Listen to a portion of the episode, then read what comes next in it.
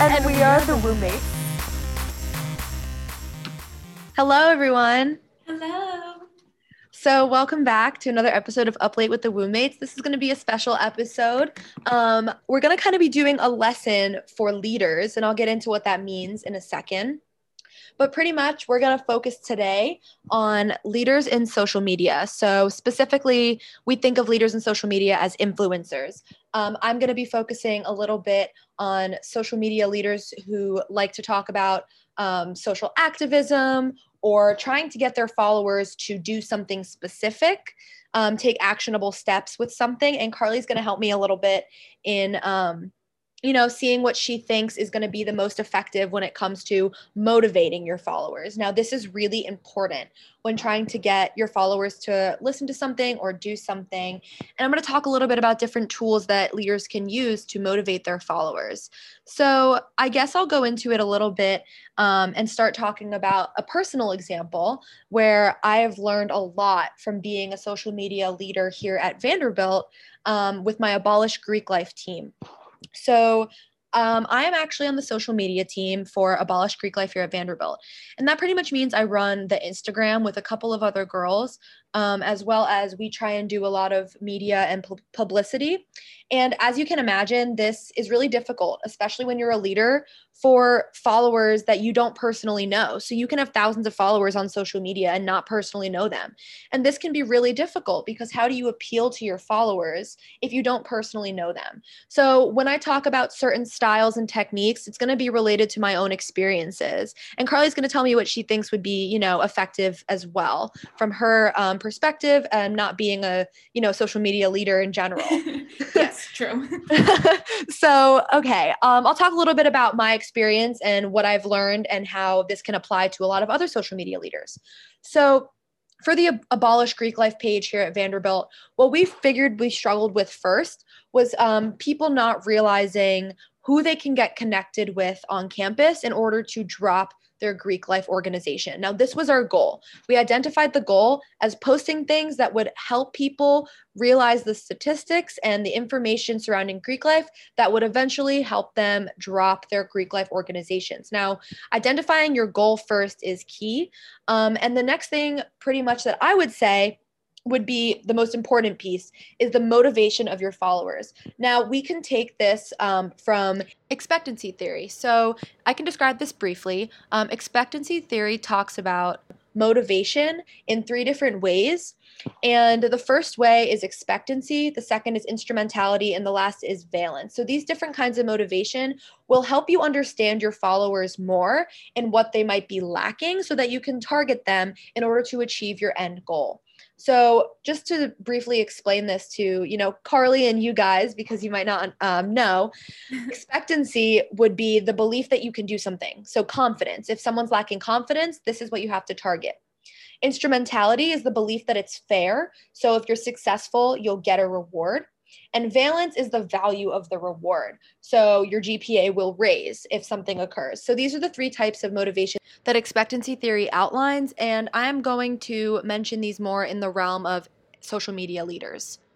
So for me personally, um, we realized that we had to target the motivation of our followers, but didn't know how because we had thousands of followers. So I guess our first thing that we did was try to engage with our followers as much as possible. And I bet Carly can also, you know, um, vouch for this as well that it's really hard to engage with your followers when there's so many of them. Yeah, it definitely is. And I feel like we, like, not that we have a huge following for our podcast, but I feel like we can kind of agree with that, um, both of us together on that Instagram page that we have. But yeah, definitely. And you know, whether it's this podcast or for Abolish Greek Life, it's really important that you engage with your followers, whether it's through polling, Instagram DM, or asking for feedback.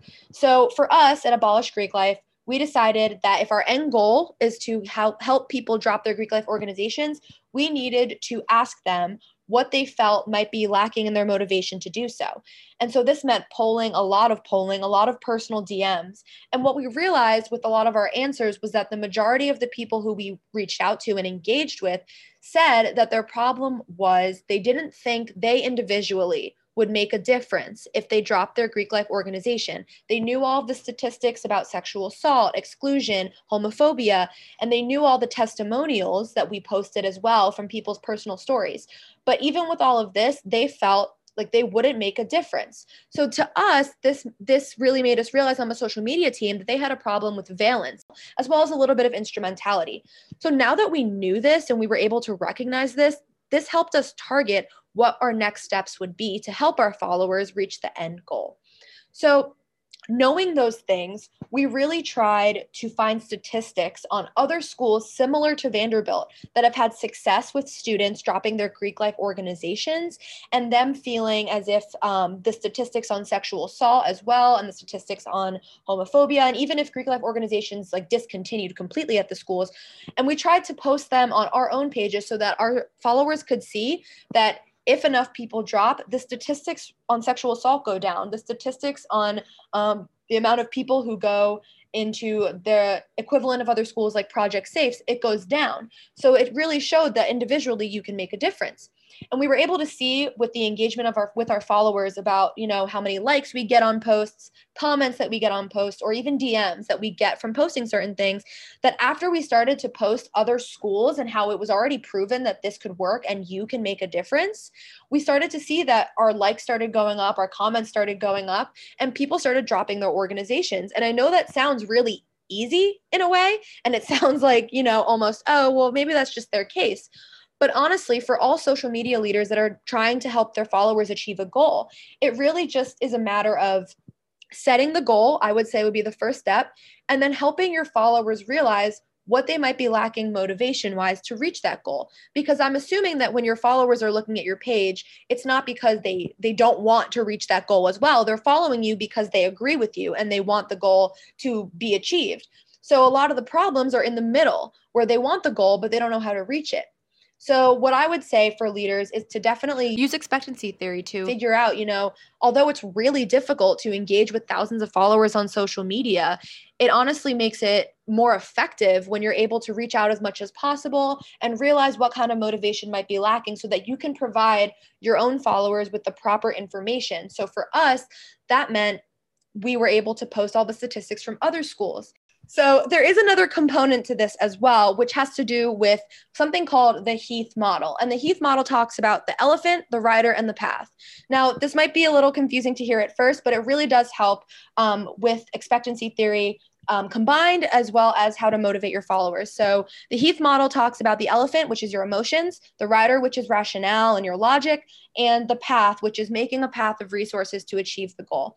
So, this really ties into expectancy theory because once you are able to target what your followers are lacking, you're then able to choose what you can post and what you can engage with that will um, really influence your followers' riders, elephants, and make way for the path. So, you know, I can tell Carly, like, we post a lot of testimonials of people's personal stories that relate to emotion. So this really targets our followers, elephants. But we also post a lot of statistics on sexual assault and how if you're in a frat, you're 300% more likely to commit rape. And we post statistics like that. So, you know, I can say that to Carly and, and post only testimonials or post only statistics. And i bet you you know what would you what would you think would be the best um, method when it comes to engaging with something like the elephant and the rider emotions and logic? And what do you find most effective when you're posting things when you're seeing people post?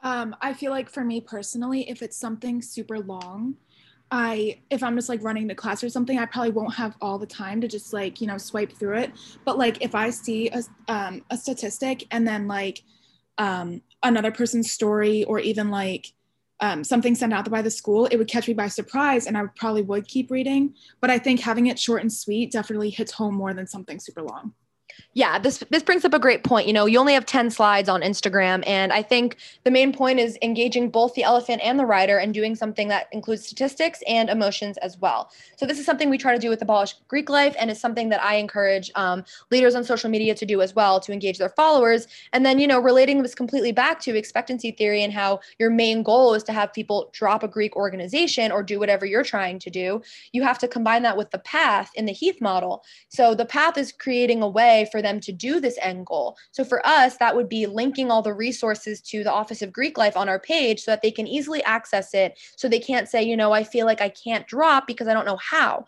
You link the page, and, you know, it's kind of saying you have no excuse to not if it's really what you want to do.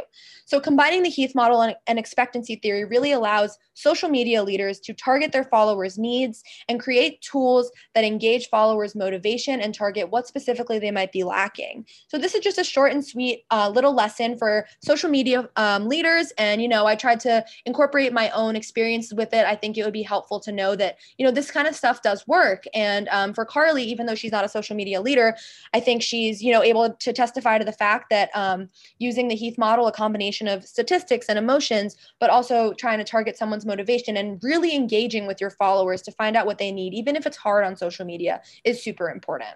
Yes, definitely. And I really think that like bringing in your own personal experiences as well really emphasize the importance of having like different methods and models and everything to follow because I think especially right now it can be hard to try and reach your followers, but honestly this was super helpful. And I know it's not usually what we do, but I loved it and it was fun. Yeah. So thank you guys for listening to this very quick and special episode of um, Up Late with the Woomates. And if you want to DM us and say, you know, we like this or we didn't like this or whatever, follow us on Instagram um, at We Are the Woomates. Or if you're in our dad's age bracket, um, you can email us email at the, us at the Woomates podcast at gmail.com. So thank you guys so much. We'd love your feedback on if you like episodes like this. And thank you for engaging with me for this special um, leadership lesson. So XOXO. Bye, guys. Thank you.